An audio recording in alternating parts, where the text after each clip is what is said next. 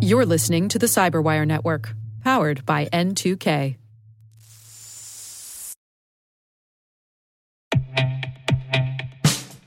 And now, a message from Cyberbit. Mastering cybersecurity is like mastering a sport.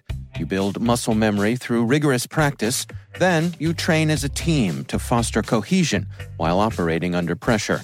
Like athletes, cybersecurity professionals thrive on hands on simulation.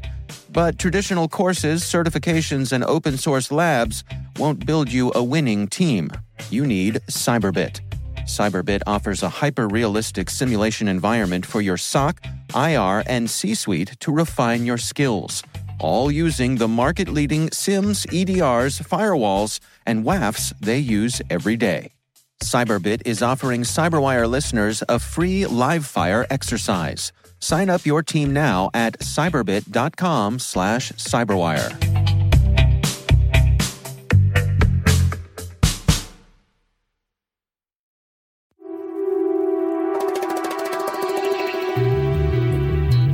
Hi, and welcome to Spycast from the secret files of the International Spy Museum in Washington, D.C.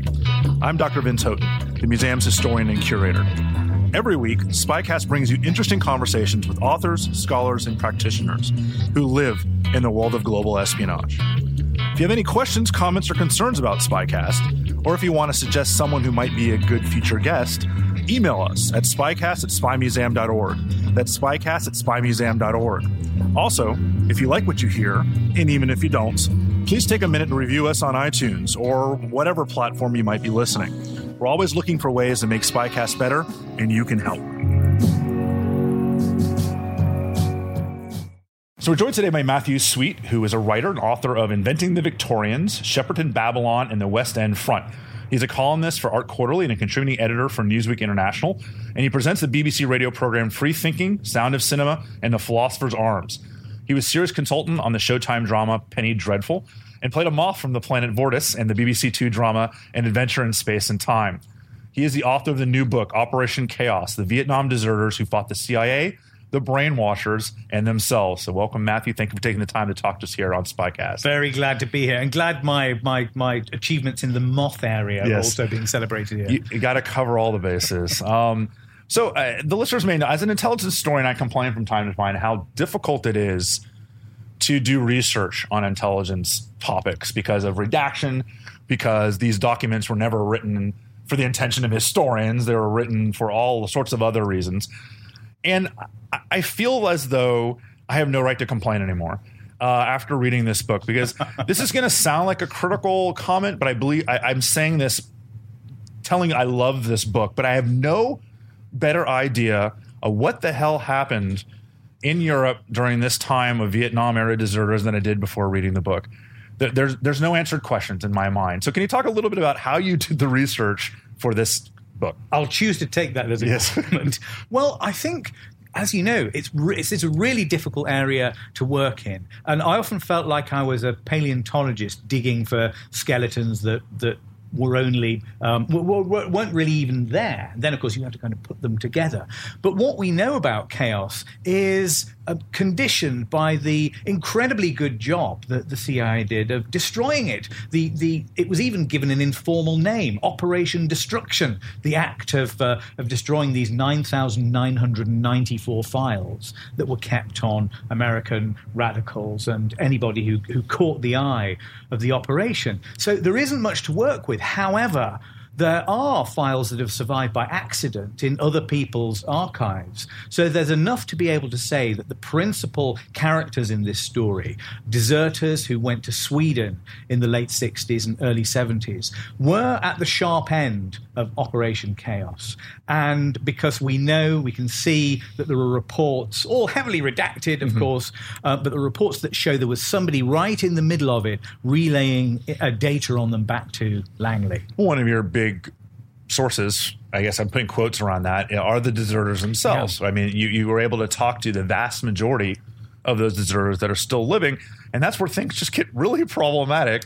Um, but let me take a step back because you didn't start out trying to write a book about Operation Chaos. No, here. I didn't. No, I started. I wanted to write about deserters because I'd written a book about. Uh, London's grand hotels during the Second World War and got very interested in that wartime culture. And I did meet a Second World War deserter, um, a, a strange man, a man who became a weird kind of national treasure in Britain, despite being a gangster, uh, not just a gangster, but a sort of torturer attached to a notorious band of South London gangsters called the Richardsons. Mad Frankie Fraser, he was known as, and he was a housebreaker And names like they during used the war. to, No. yeah. And so I tried to to um, uh, begin to tell the complete and utter history of desertion, and I soon saw that this was impossible. I got rather interested in British and American deserters who crossed the lines in North Korea, and ended up because they were the only European-looking people in the country playing the part of the villains in North Korea's equivalent of the James Bond series. Um, but they, of course, were rather inaccessible. And then the story of the Swedish deserters came my way. I, I, I mean, I, I figured I had a re- reasonably good handle on the idea that deserters went to Canada during the Vietnam War, but not Sweden. And a thousand odd went there. Somewhere between 800 and a thousand deserters went there. And they hadn't much been written about. And also, I discovered something about the way that their story ended that made me want to investigate it further. So I just started really going through the news reports from the time um, when a deserter was was given asylum in Sweden, it was generally reported in their local paper back in the states. So I just had a list of names and areas that these guys came from, and and essentially kind of went through the phone books of the world trying to find them. Just give a little context, because these deserters didn't just up and leave their base at Grafenberg in Germany or Aviano in Italy and go straight to Sweden. They took a more a more roaming route. a scenic route Yeah, well- through the Soviet Union. Some Yeah. did just get in a car and drive north, who were in Germany. But the the, the ones who who had the most uh, dramatic entry point were the twenty or so who went from Japan, where they were, on R and R after coming back from the front. They fell in with a Japanese anti-war organization called Beheiren, and those guys in Beheiren kept the deserters underground and then spirited them away on fishing boats into the Soviet Union.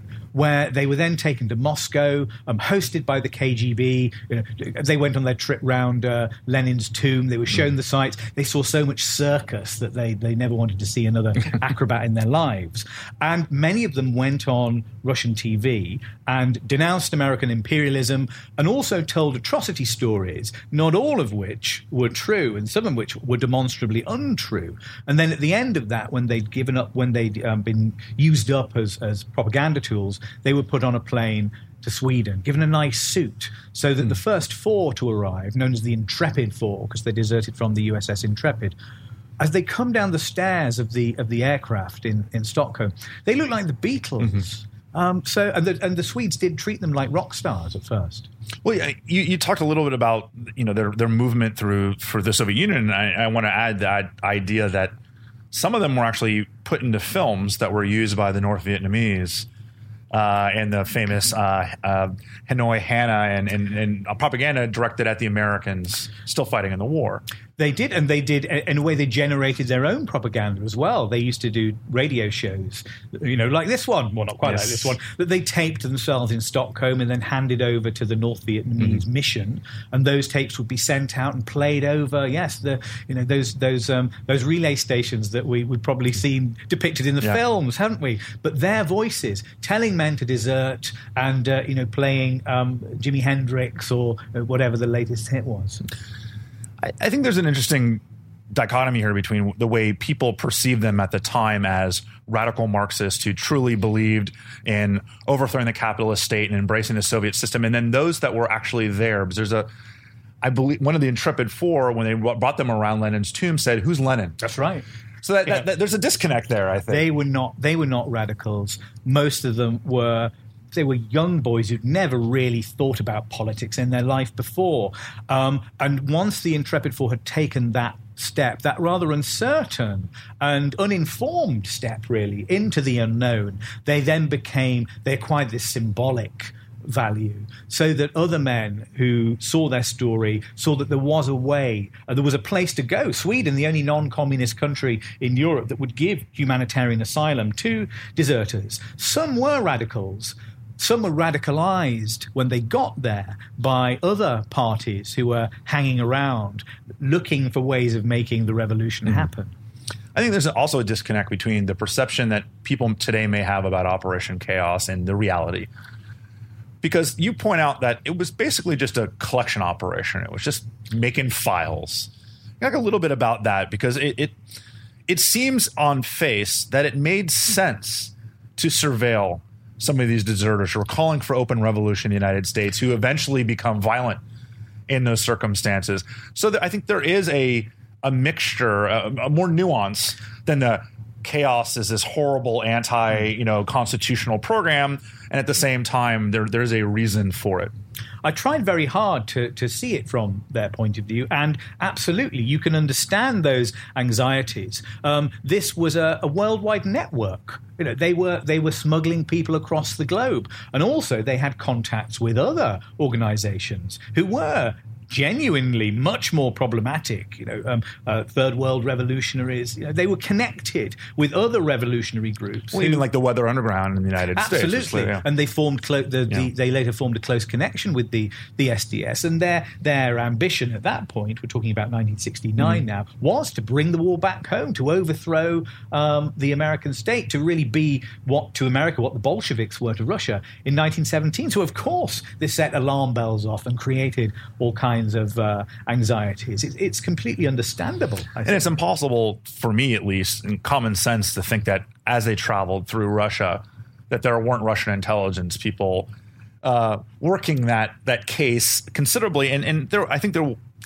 it's hard to say 100, percent but there certainly was a concern from our side that the KGB was trying to use anti-war radicals as agents of influence. I Certainly, mean, no, yeah. absolutely unquestionable. Yeah. That's the you know the, the, the Politburo minutes are there that, that that show that was their interest. The Swedes who they had contact with were also figures who were sympathetic to the Soviet Union. So absolutely, it was a front in the propaganda war. Now, um, chaos is presented to us as a, a, a data collecting um, operation. And Frank Rafalko, the only officer involved who's ever gone on the record about this, so I was I was privileged enough to interview, um, his account of, of chaos um, in his book on the subject is is very very minimalist. But even if you accept his uh, picture of this as a vast computer with the rather exciting name Hydra, sucking up all of these files on on Americans who've done nothing more radical than to write write something for the New York Review of Books.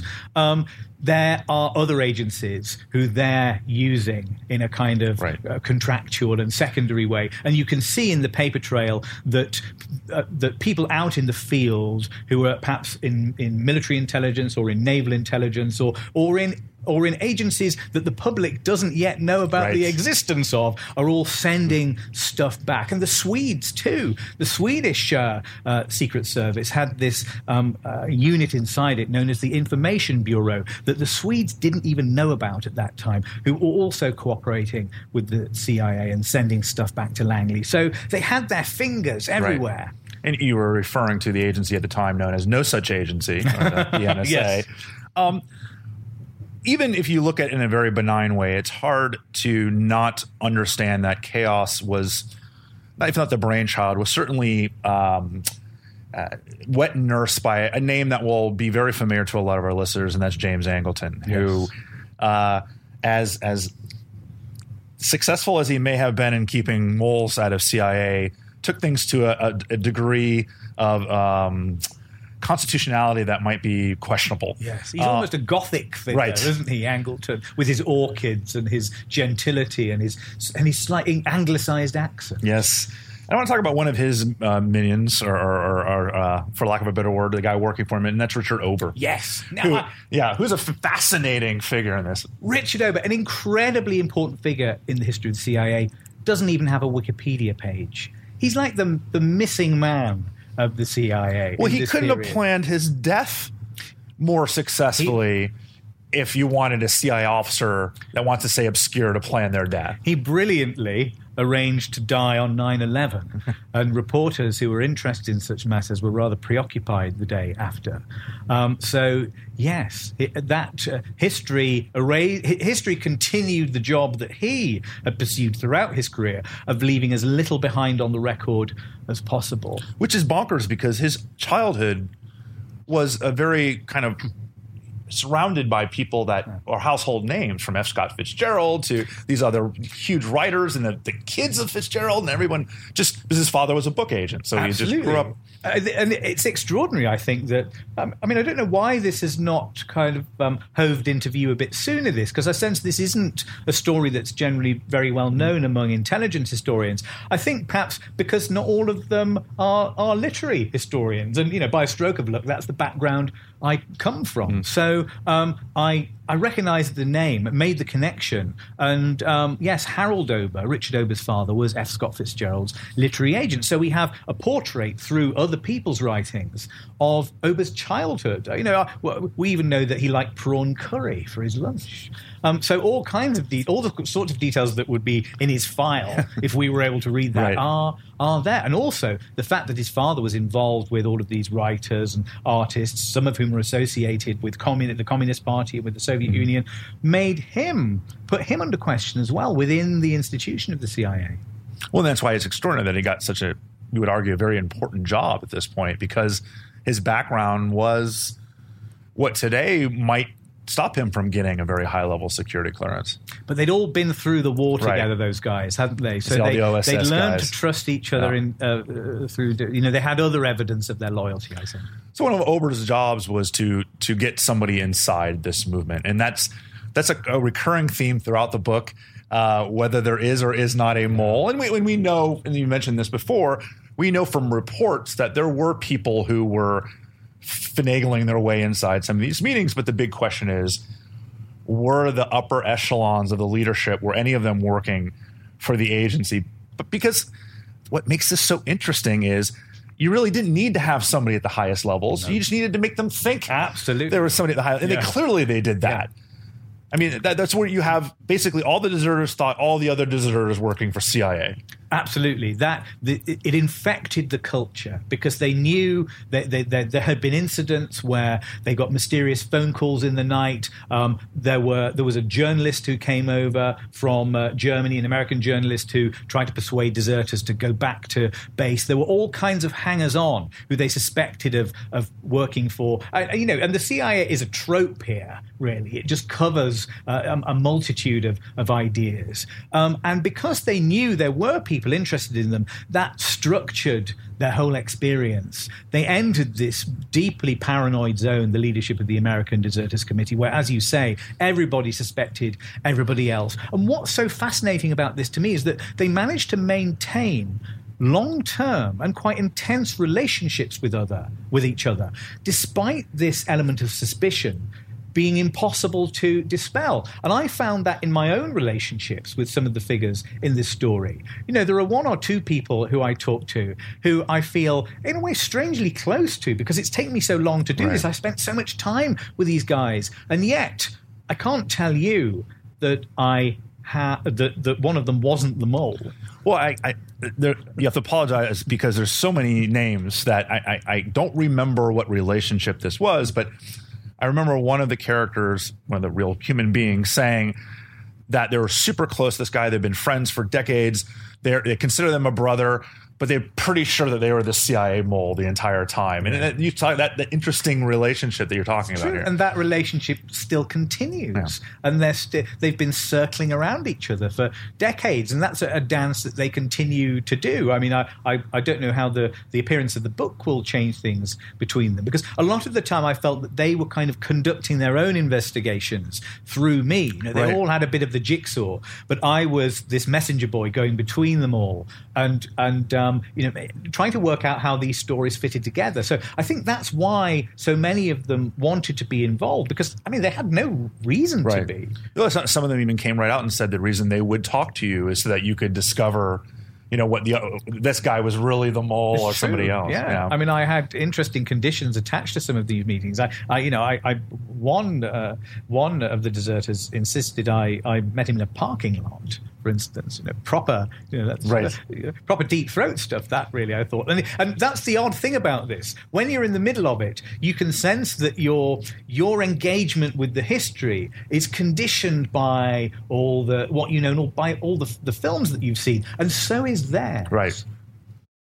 If there was a protagonist in this book, it's Michael Vale, Yes. who is, I, it seems dramatically older than Much everyone older, else.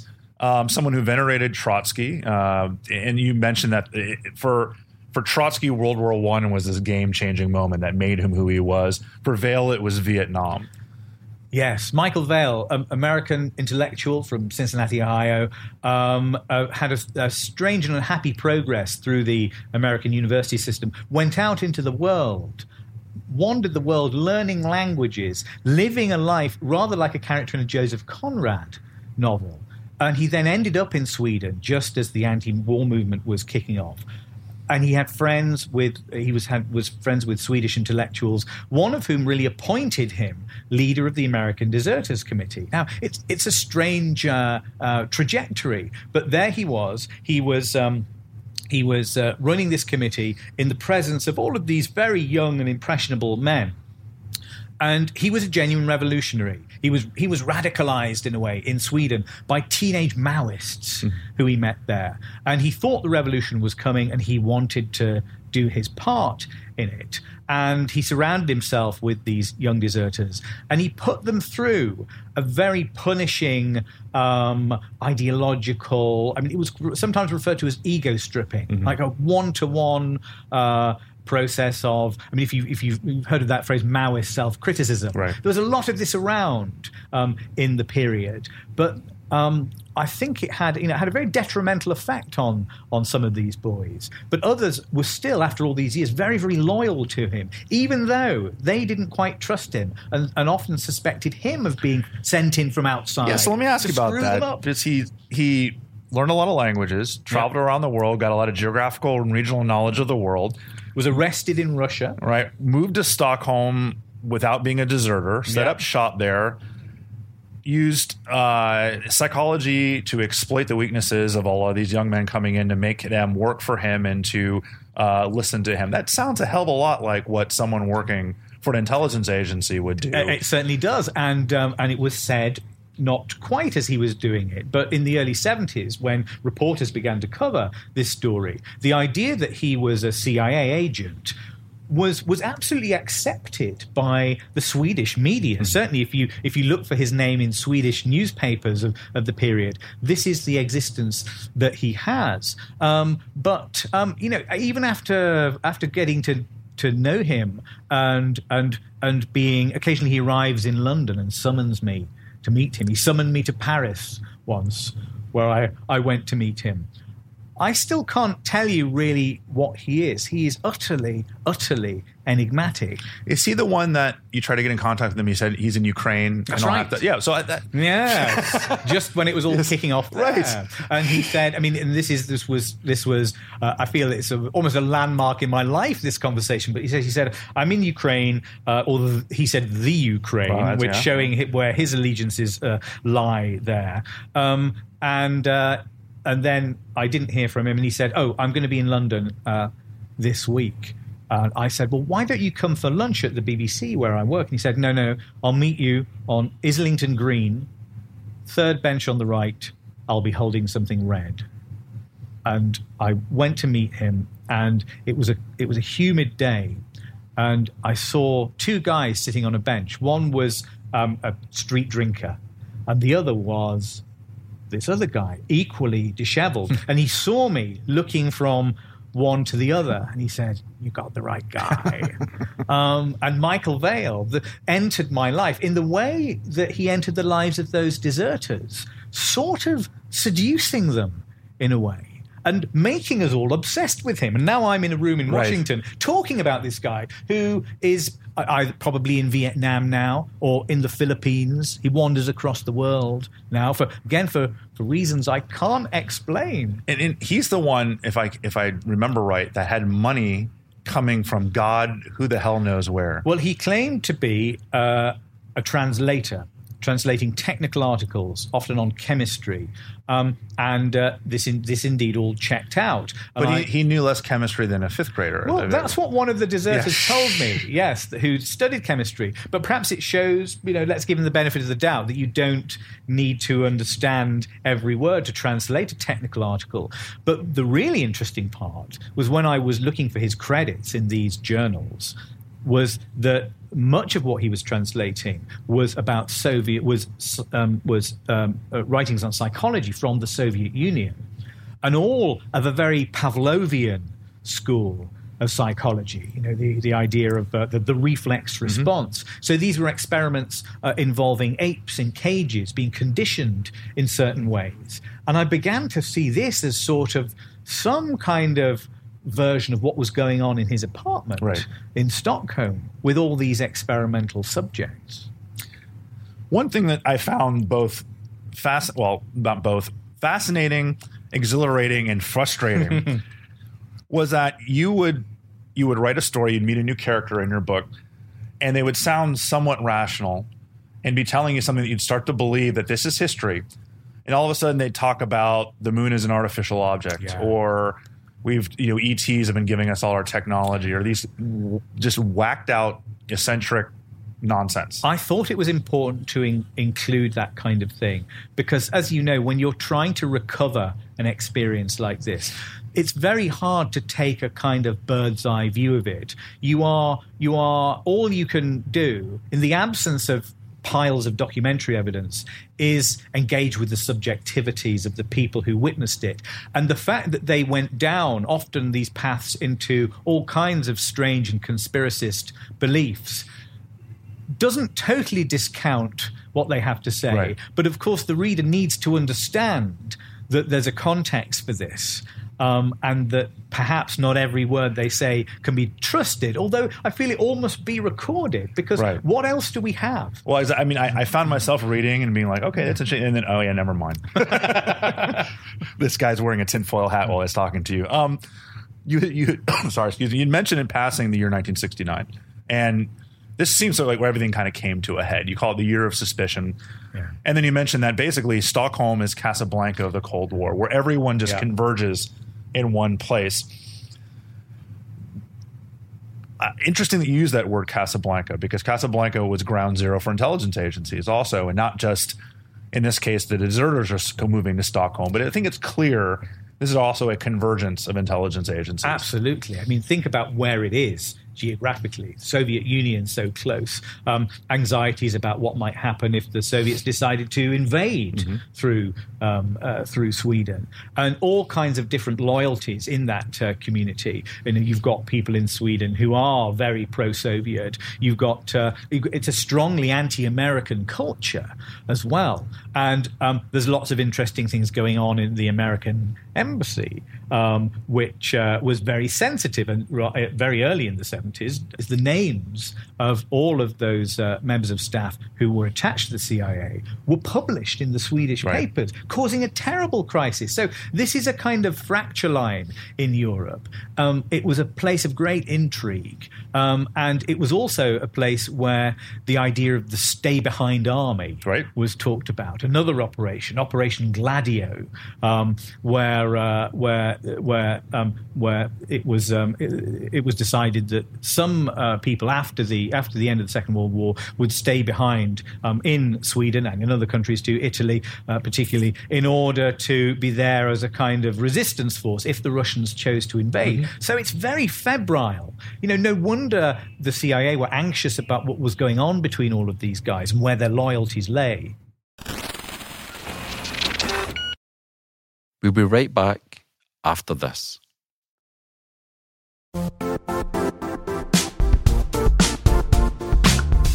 And now, a word from our sponsor, Zscaler, the leader in cloud security. cyber attackers are using AI in creative ways to compromise users and breach organizations. In a security landscape where you must fight AI with AI, the best AI protection comes from having the best data. Zscaler has extended its zero trust architecture with powerful AI engines that are trained and tuned by 500 trillion daily signals.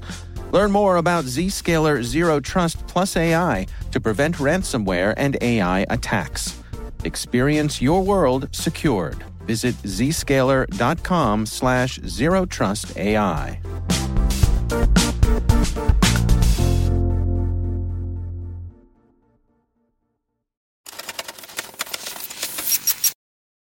what was interesting to me is is the the suspicion, the the the outright condemnation of some of the people who were joining these groups of being not themselves CI operatives because they were heroin addicts or thieves or others, but that the intelligence agencies were essentially purposely sending bad apples to spoil the rest because the crop that was coming in at this time, these weren't the ideological deserters. These weren't people that were trying to move on from, you know, the devastation of Vietnam or the PTSD, or these weren't ideological Marxists. These were just people who wanted to get high, people who were going to get arrested if they went back to the United States for crime.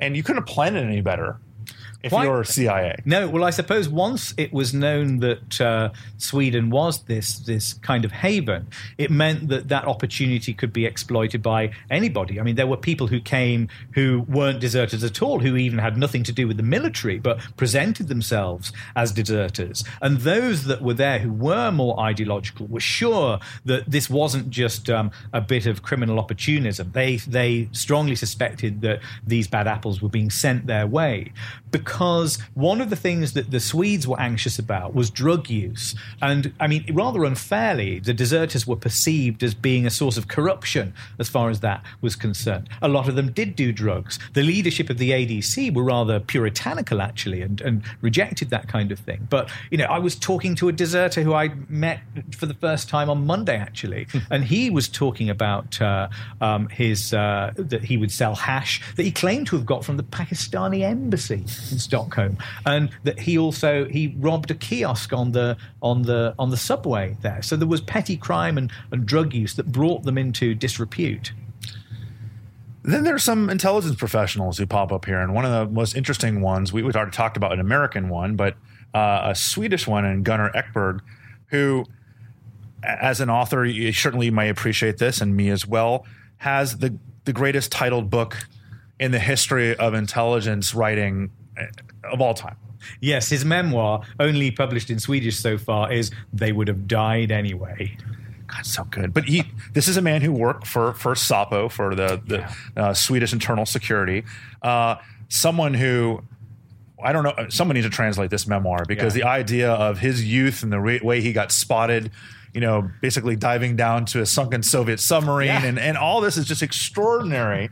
And he's the one that basically gets, um, you know, targeted by the Swedish internal security on these students. Gunnar is uh, was recruited to go underground and to to live a double life in the Swedish anti-war mu- movement. So he became a Maoist, or pretended to be a Maoist, and um, attended the meetings. Uh, Took uh, notes on who was there, including the deserters. I've seen um, Swedish files that show uh, that he was in those meetings and reporting on their activities, you know, writing lists of names. Uh, but he also did, you know, he did classic um, uh, tradecraft stuff about you know, duplicating keys uh, by pressing them into bars of soap, breaking into offices in the middle of the night uh, to find the members' lists, and living the life of a Maoist, separating himself from his family because he knew his mother would suss him out immediately. We we called her like once a year. Was Yeah. that the agree? It's, Yes. like I can't completely cut her off, but yeah. and and and and not being that impressed by the deserters actually and feeling rather uh, that the the Swedes were were treating rather unheroic figures too deferently. Let me ask you about someone where we're taking it from the absurd to the surreal, uh, and that's Cliff Gaddy. Yeah. Uh, Has who- he ever been on this podcast? No, no. I, that- I think you should ask him. I think I do because right now this man is considered one of the world's leading experts on Vladimir Putin, and and 10 minutes before you walked in the door, Robert Mueller in this Justice Department just announced that they had indicted 13 Russians and three Russian companies for the 2016 election. Amazing! I know. All this What- happened while I was having my right lunch. as you're walking over from lunch they dropped this bomb on us it's a wonderful friday but he his desertion is really strange. It's so different from everyone else. Um, the story of Cliff Gaddy, as I've tried to understand it, is one that's limited by the fact that he that he well, I won't say refused to talk to me. He refused to answer any letter I sent to him um, or to his uh, his wife, who is a prominent academic at the Catholic University of America, and uh, Strobe Talbott, then head of the Brookings, um, wouldn't reply to my letters. And the nearest uh, I had to a conversation about him with the institution was a, a conversation with their press officer, who said um, the Brookings takes no view about um, the political allegiances of its staff. But the story of Cliff Gaddy. well the, is, the, the answer there was we just give them a space to do their research Yes, as though they Right, were it a hairdresser yes. or something. um, yeah. sorry brookings we love you but yeah go ahead Yes, well, I, Brookings Brookings is um, uh, uh, you know is a venerable institution, but the story of Cliff Gaddy simply didn't make sense to me. Um, for instance, he deserted in in 1969. Um, uh, deserters who remember him arriving. Um, the dates that they have don't quite match with the time that he was he made his asylum claim, and there seemed to be so much about him that was so hard to understand. For instance, his father told the press um, that he'd travelled to Sweden on a passport issued to him uh, for to take up a Fulbright scholarship. Fulbright have no uh, have no record of him ever having received such a scholarship, and he was he was a bit of a uh, an unusual character in that he was clearly highly educated, highly intelligent. well he was a SIGINT guy he was a signals intelligence guy working for the yeah He was indeed, and he also had family members who were in the same business. And he claimed that he deserted because he was getting a bit fed up of not being sent immediately to language school to ner- learn another language. Most deserters made grandstanding statements about the injustice of the Vietnam War or something about how they felt about about the, the fear of being killed. Um, his statements are very odd, and he instantly becomes quite important inside the ADC, the American Deserters Committee, becomes a protege of Michael Vale, this rather strange and um, ambiguous character, and then stays there in Sweden. Um, and gets involved in a very weird uh, political organization. Yeah. So let, us Well, before we get to that, it's Yeah. a great segue. But the end of that story is interesting too, because he, like you mentioned, he eventually gets a job at Brookings. He's an adjunct professor at Georgetown. He co-writes a book with someone who um, was relatively prominent in the. Well, it puts him at the heart of the news, doesn't it? Yes, Yeah. he co wrote a book with the British academic Fiona Hill. Um, called Mr. Putin, Operative in the Kremlin, which invites us to see um, Putin as essentially an intelligence officer. And this is how to read him. This is how to understand what makes him tick, because there's no other way of, uh, of computing his behavior and understanding his character. And this, of course, is the book that, that people in both in in, uh, in diplomacy and in intelligence read to try and get inside Putin's head. And Fiona Hill, of course, was recently recruited by H.R. McMaster to be Trump's principal advisor on Russia. Even though recently I read a report that that Trump had uh, not really known who she was and mistaken her for like a secretary Yeah. or something. It makes you cringe, doesn't it? Um, Fiona Hill's a very brilliant character, um, a miner's daughter from County Durham in England, with a slightly broken nose because um, she got into fights at school, or she was bullied at school. Actually, it's not a nice story. But but Cliff um, was uh, was um, was a kind of mentor to her. Um, and and wrote this this excellent book on Putin with her. So let's go from crazy to surreal to downright batshit insane, and we move into the world of a man that people who are under the age of 40 may have never really run into unless they're just really tapped into politics. But anyone a little older who remembers the 70s and early 80s will recognize a political figure here in the United States uh, who really changes the direction of this book. So Yes, I like the build up. Yeah. We need theremin music at Yes. this point, don't we? This is Lyndon LaRouche. I'll let that sink in. For anybody old enough to remember him, um, a, a, man who ran for president and then ran for president and then did it again and again. He doesn't quite hold the record, I think. Um, and but who knows? He's 95 and still going. Yes. And in Germany, so he may come back from exile next time to to offer his services to the American people. But yeah, Lyndon LaRouche, who in a way offered the hardcore of deserters who'd lost their way after the end of the draft a new home in America. So those very radical deserters joined his organization in the early 70s, the boringly titled National Caucus of Labor Committees, an organization that was a fairly regular Trotskyist revolutionary group. In fact, looking through their um, this isn't in the book actually. Here's a little scoop for you. Um, uh, looking through their um, subscription lists, um, I discovered that um, in the early 70s, a Mr. B. Sanders of Vermont was receiving their literature. Um, that's not to say that, that, that Bernie has any kind of uh, uh, kinship with LaRouche at all. But at that moment, LaRouche was a was a revolutionary Marxist. It could have been Bill Sanders. It could have been. Yeah. well, yes. I don't know. The address seemed the, yes. the address looked right to me.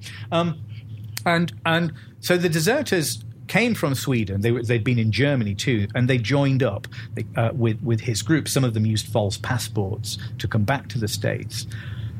But then, because they were this outside group who'd been brought in, they began to be the subject of LaRouche's own personal paranoia. And he came to believe that the deserters had had their minds reprogrammed in what he called the brainwashing institutes of Sweden by Michael Vale. As you do. Right. And, yeah. and this caused uproar within his organization.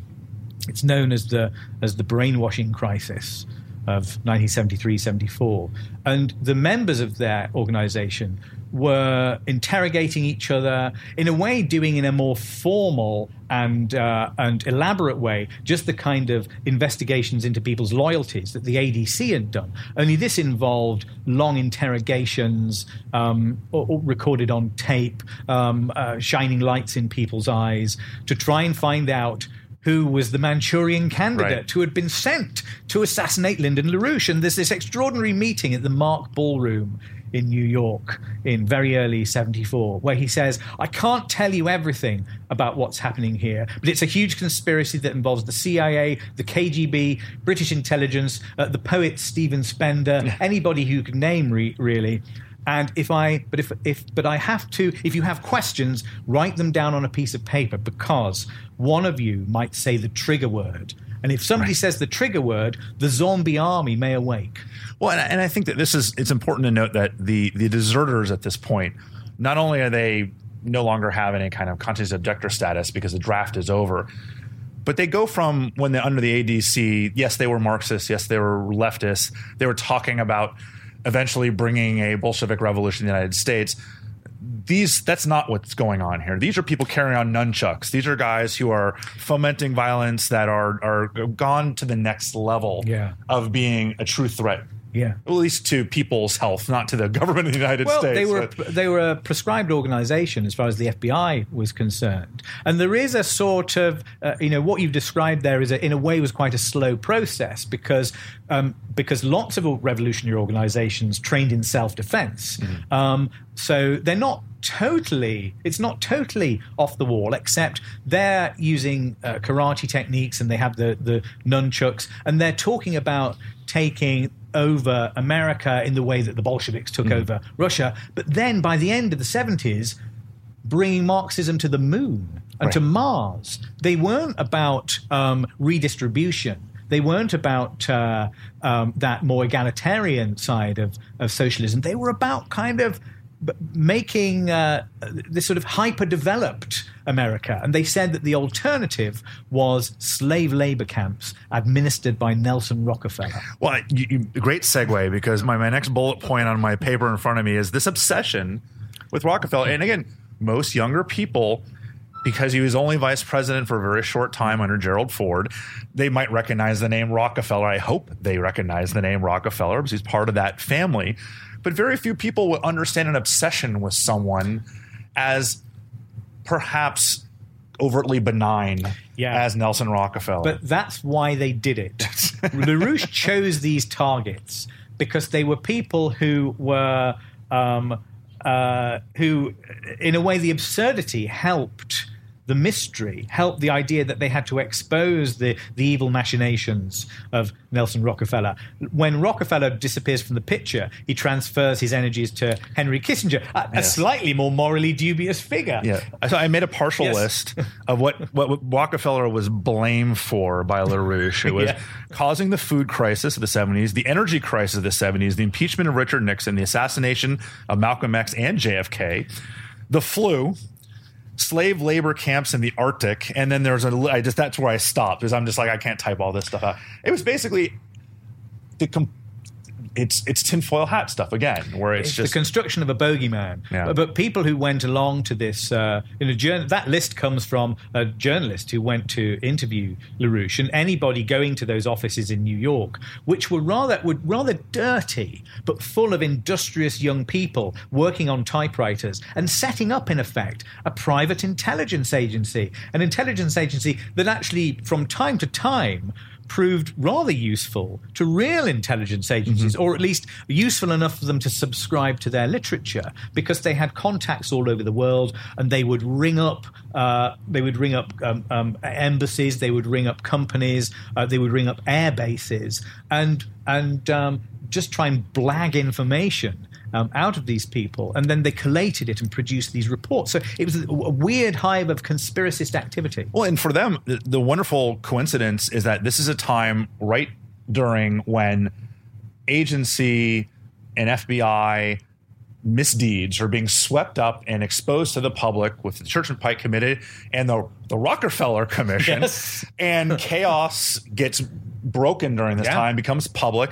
Uh, I believe, was it Sy Hersh or somebody like he that? was the first person to he couldn't name it but rather like an astronomer detects a black hole by Yeah. the, the, the, the, the bending of the light he saw that it was there and then as you mentioned operation destruction the, the the natural destruction of the files which if you're a conspiracy theorist you're not going to accept the No. fact that files are going to be destroyed as Have part be. of the law be, yes. uh, but yeah so all of this just amplifies this crazy at a time when it, it doesn't really need to be amplified already uh, and, and kind of comes together and re- really comes perfectly together for the Carter nomination Yeah. in 1976. And, and so uh, to me, what's interesting is that there's no political party affiliation really about this. It's it's it's Rockefeller. Rockefeller's obviously a Republican and the, the anti-republicanism of the Rockefeller stuff. But then there's a Democrat in Jimmy Carter that becomes the target. Yeah.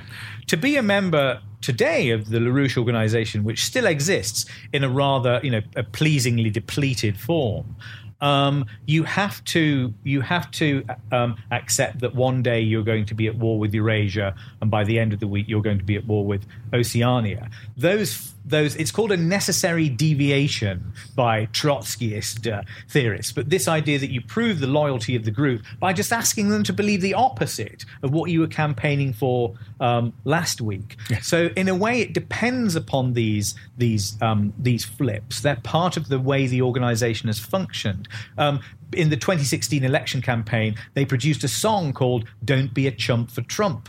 Well, now they're um, they're they're all signed up to the Trump project now. Well, they popped up in the Steele dossier.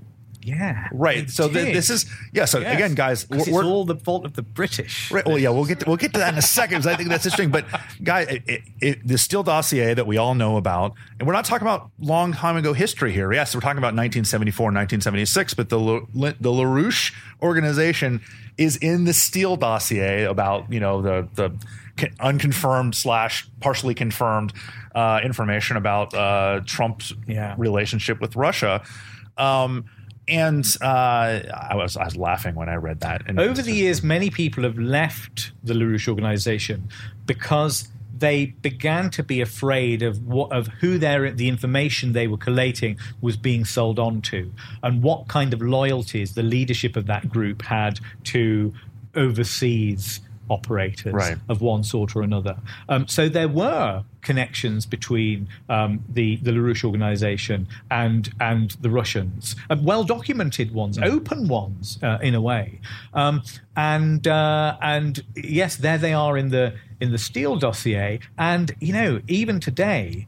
The the Washington bureau chief of LaRouche's magazine, which is bare, barely you know limps along. It used to be rather glossy. Now it's essentially just a, a website that uh, drops a couple of articles each week. Um, who is the former leader of the American Deserters Committee, Bill Jones. Um, so he's made a very bizarre journey from uh, from desertion to leading this group in Sweden, and now you know, if you watch the, the broadcasts from the, uh, the you watch the president's press spokesperson uh, talking to the press in that room, you sometimes see Bill Jones. I saw him last time I saw him. He was asking a question of of uh, of Sean Spicer. The idea that that Right. he could follow that path and end up there. Well, you get you know New York Times, Wall Street Journal, Fox News, and then the LaRouche Yeah, organization. well, these this room. organizations are perhaps more more favored than they once were. Well, you mentioned that the antipathy toward the British, and I think that's where we, we laughed about kind of targeting Nelson Rockefeller, but Nelson Rockefeller doesn't stand a chance when it comes to the magisterial power of Queen Elizabeth II, who is Yes. a lizard person, as far as I can tell, or or a She's cyborg. everything but. No, no, no. She's cute. She's she's clearly human, but that's where that's where the that's where the good bits stop. Um, LaRouche for a long time was, I think, because he had failed to set up an organization in Britain at the beginning of the seventies. He tried very hard to establish an outpost in London, and it failed. And it failed, he thought, because of this brainwashing war that was being waged against him. So he's always been rather allergic to Britain. And that objection to Britain built was the basis for a very elaborate conspiracy theory that states that, that some of the deserters were involved in the construction of, producing the literature to support it, that the Queen was running the international drugs trade. Um, but the Queen had a secret plan to start World War III that she concocted with uh, the philosopher Bertrand Russell in the 60s. And some of the Beatles the were Beatles in it, were in it yeah. because the Beatles were established um, by the British secret state to demoralize America. And it worked. Yeah, so the CIA can claim all sorts of things, but MI6 has, has the Beatles, eh, the greatest covert Yeah. action in history, I guess. But no, and that's when Henry Kissinger kind of gets sucked into this as well. Yes, um, if you uh, uh, very old listeners might remember that uh, that Kissinger and the Queen um, were featured in Lyndon LaRouche Masterpiece Theatre on Saturday Night Live Yes. in the 80s. Well, and then you know, you, you never become somebody, as actually Ringo Starr said, until you're a character on The Simpsons. Yes. Yeah, And indeed, yes, we have Homer Simpson aboard an alien spacecraft saying, "Oh my God, Lyndon LaRouche was right." But the Queen, he chose the Queen for the same reason that he chose uh, Rockefeller. The Queen is the perfect uh, basis for conspiracy theory because she will never reply Right. to any of this. It's I, I genuinely wonder whether she's ever heard of him. Well, but the CIA did because you found some interesting files from I guess was it um, which which DCI uh, was talking about the LaRouche organization, how crazy they were. Was it uh, who was it? Was it um, Colby? Colby as a DCI was like, we, do we have to take the, you know these guys are saying some Absolutely, crazy yes. shit. We- we- and also, they were saying, really, if you want to blame anybody for this, blame the FBI. We, Yeah. we do the overseas stuff. Um, but but despite that, there were the LaRouche organization did have these moments where they had like semi-official contact with uh, with with the CIA or people employed by the CIA. Um, Admiral Bobby Inman took meetings with them. Um, the Reagan transition team took meetings with them. well, Reagan's pet project SDI was the the pet project of the LaRouche organization. Well, LaRouche claims, almost claims to have thought of it himself now. Um, the story, his, his, the credit he can take has got greater and greater as time has rolled on. And of course, it was, a, it was, it was the British who stymied that project, who poisoned that and, and, and stopped that from happening.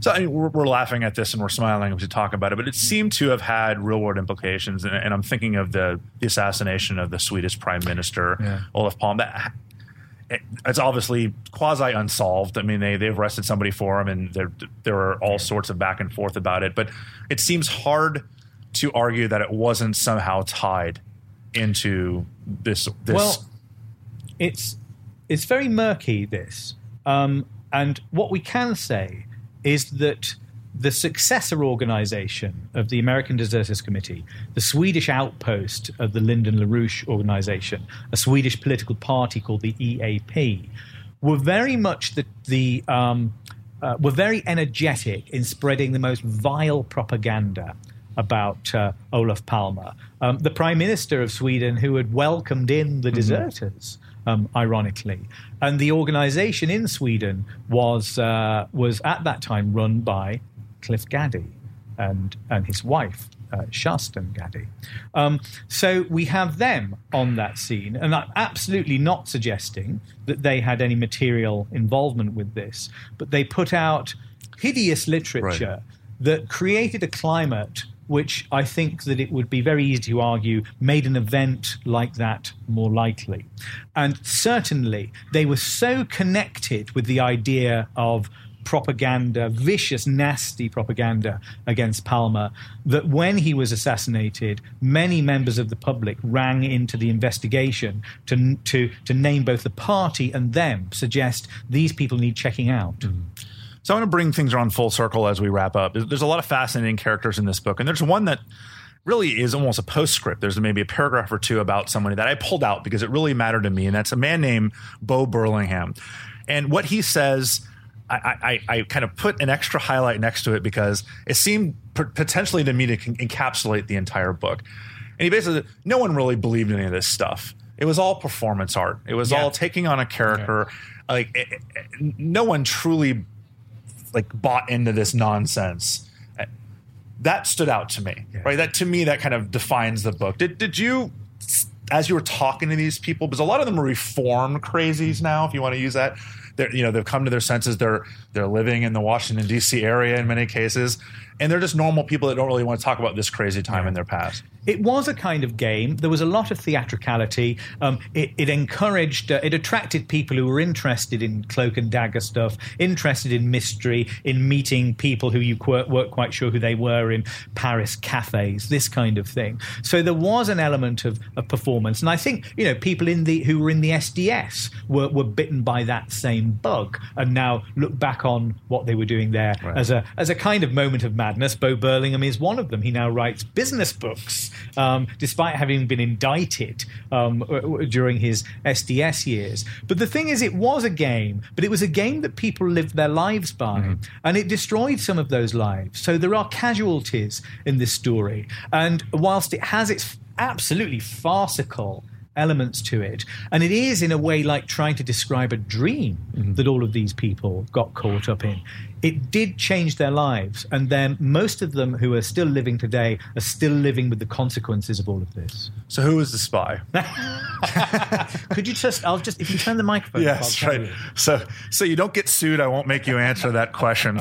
Um, Matthew Sweet is the author of Operation Chaos, the Vietnam deserters who fought the CIA, the brainwashers, and themselves.